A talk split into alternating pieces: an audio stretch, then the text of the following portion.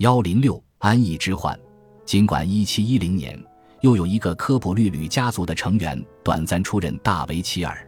但卡尔洛维茨合约之后，这个家族的黄金时期很快走到了尾声。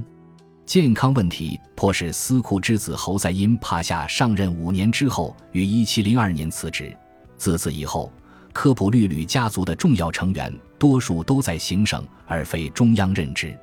司库之子侯赛因其实是栽在教长费伊祖拉埃芬迪的手上的。费伊祖拉是樊城穆罕默德埃芬迪的弟子及女婿，而樊城埃芬迪则是由费伊祖拉的父亲提拔上来的。从苏丹穆斯塔法童年时代起，费伊祖拉埃芬迪就是其业师与指导者。他第一次受到重用是在1687至1688年间的叛乱时期。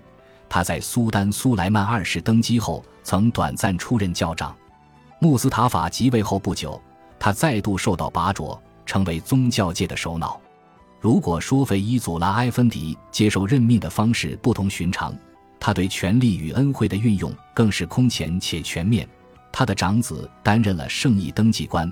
次子是安纳托利亚的首席法官，三子一度出任布尔萨的法官，四子担任一位皇子的夜师，妹夫则是卢米利亚的首席法官。在国家的治理上，如司库之子侯赛因帕夏这样的政府大臣的重要性也减弱了。即使科普律吕家族与费伊祖拉埃芬迪家族都与奥斯曼皇室联姻，这也不能缓解他们与皇室之间的紧张关系。费伊祖拉埃芬迪在自传中写道：“一七零二年以前，他的家族的命运，说他是苏丹最信任的亲信，苏丹凡事都会问他的意见。但这种独享影响力的时日却没有持续很久。他公然拒绝限制自己权力的行为与自我膨胀时压抑的不满最终爆发。一七零三年，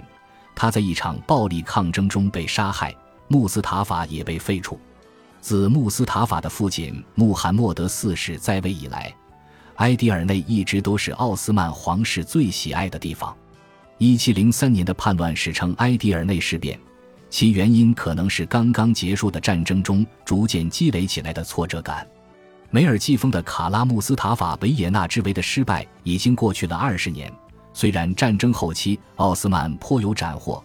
穆斯塔法二世却接受了卡尔洛维茨合约的条件。许多人看在眼里，无不认为这有辱穆斯林之荣耀。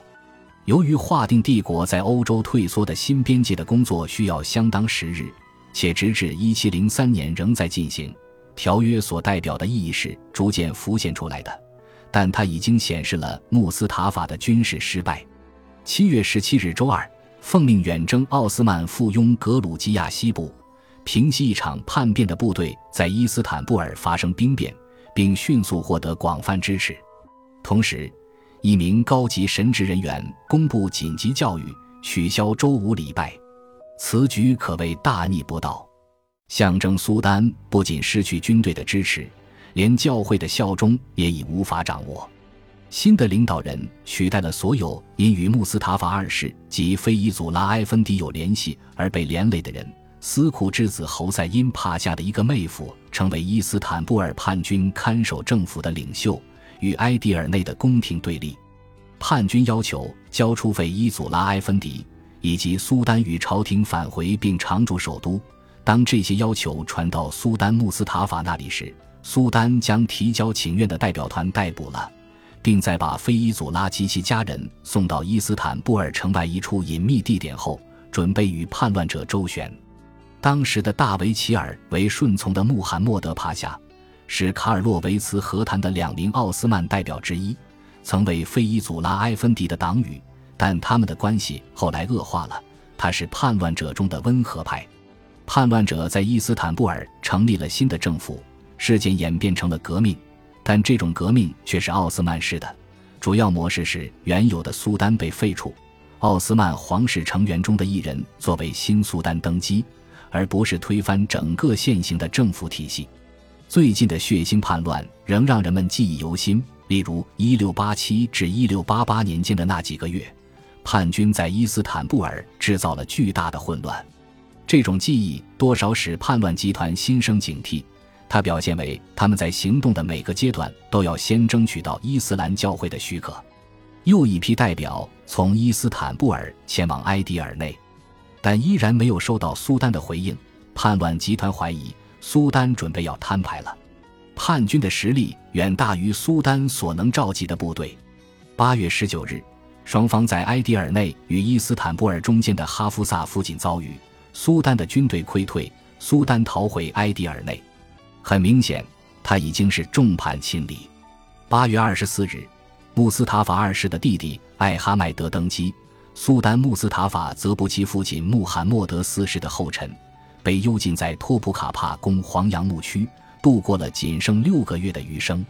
穆斯塔法的回忆录作者持剑者芬德科勒的穆罕默德阿加认为，苏丹的高级官员们都是叛徒。他指控他们已经和未来新政府的准维齐尔们谈妥，然后全都躲了起来，在被推翻的苏丹最需要他们的时候弃他而去。眼见大势已定，叛变者将他们的注意力从他们的目标转向了自己的前途。奥斯曼陷入了无政府状态。甚至在艾哈迈德三世登基之后，由于政府及宫廷官员纷纷自埃迪尔内出走，谁的权威才是合法的，成为了一个问题。整个政权的交接一塌糊涂。按照持剑者芬德科勒的穆罕默德的技术，费伊祖拉埃芬迪带着家人自埃迪尔内前往黑海西岸的瓦尔纳，他们在那里找船，想要前往特拉布宗，然后转往故乡埃尔祖鲁姆时，遭到叛军派出的密探的阻截逮捕。被囚禁于瓦尔纳的城堡，费伊祖拉埃芬迪秘密传译书信给顺从的穆罕默德埃芬迪，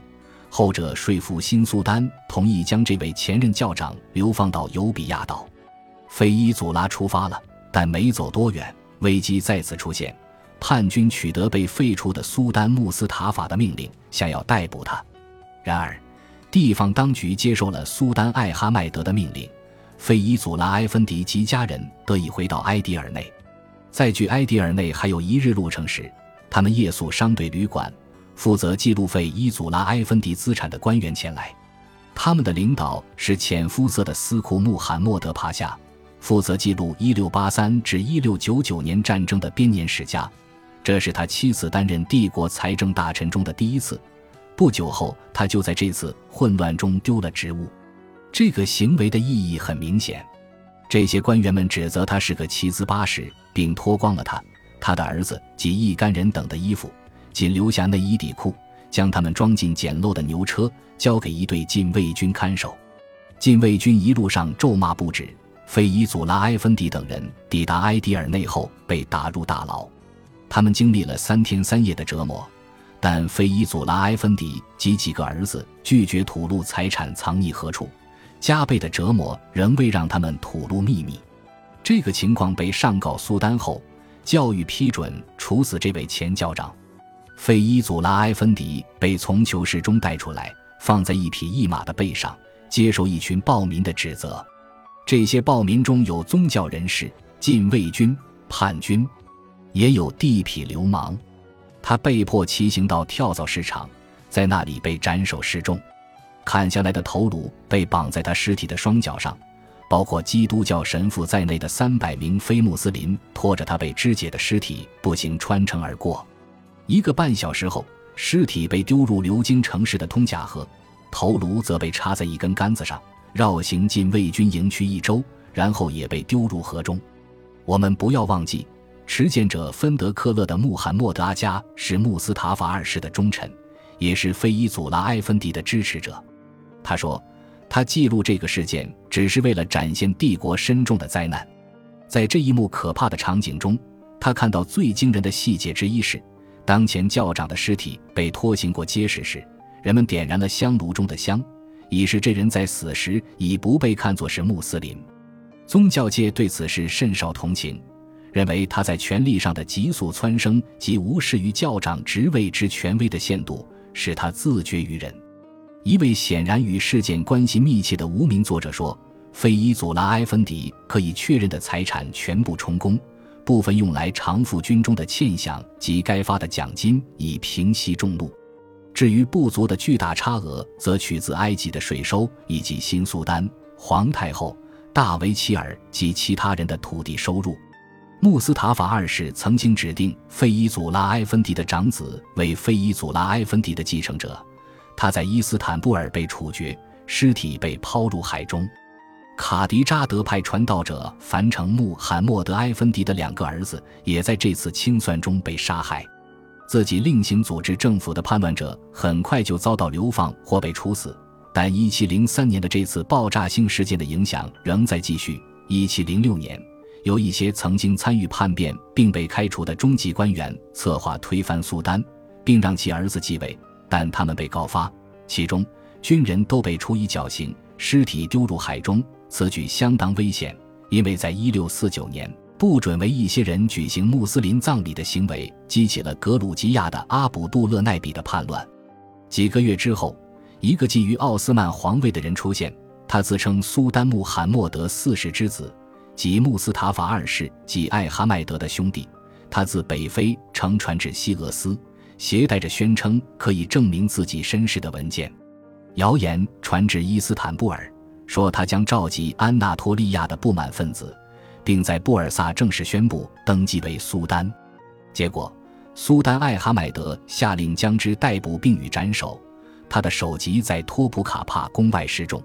卡尔洛维茨合约不仅带来了国内的动乱，也改变了奥斯曼与外部世界的关系。这种关系变化的一个早期迹象是，条约的谈判都是由最高阶的奥斯曼官僚出马，而不是之前的帕夏。其后，由文书官员负责谈判就成了惯例。欧洲国家也开始意识到，奥斯曼帝国的威胁已经不复从前。随着十八世纪渐渐过去，决定奥斯曼与其欧洲邻国关系的因素中，外交逐渐重于军事，因为在国际争端的解决上，谈判已经开始取代使用武力。在一七三九年与一七六八年之间，奥斯曼积极主动的外交政策为他们在帝国西部边境赢得了和平。不过在此之前，他们被卷入了一系列并不完全由他们挑起的冲突中。本集播放完毕，感谢您的收听，喜欢请订阅加关注，主页有更多精彩内容。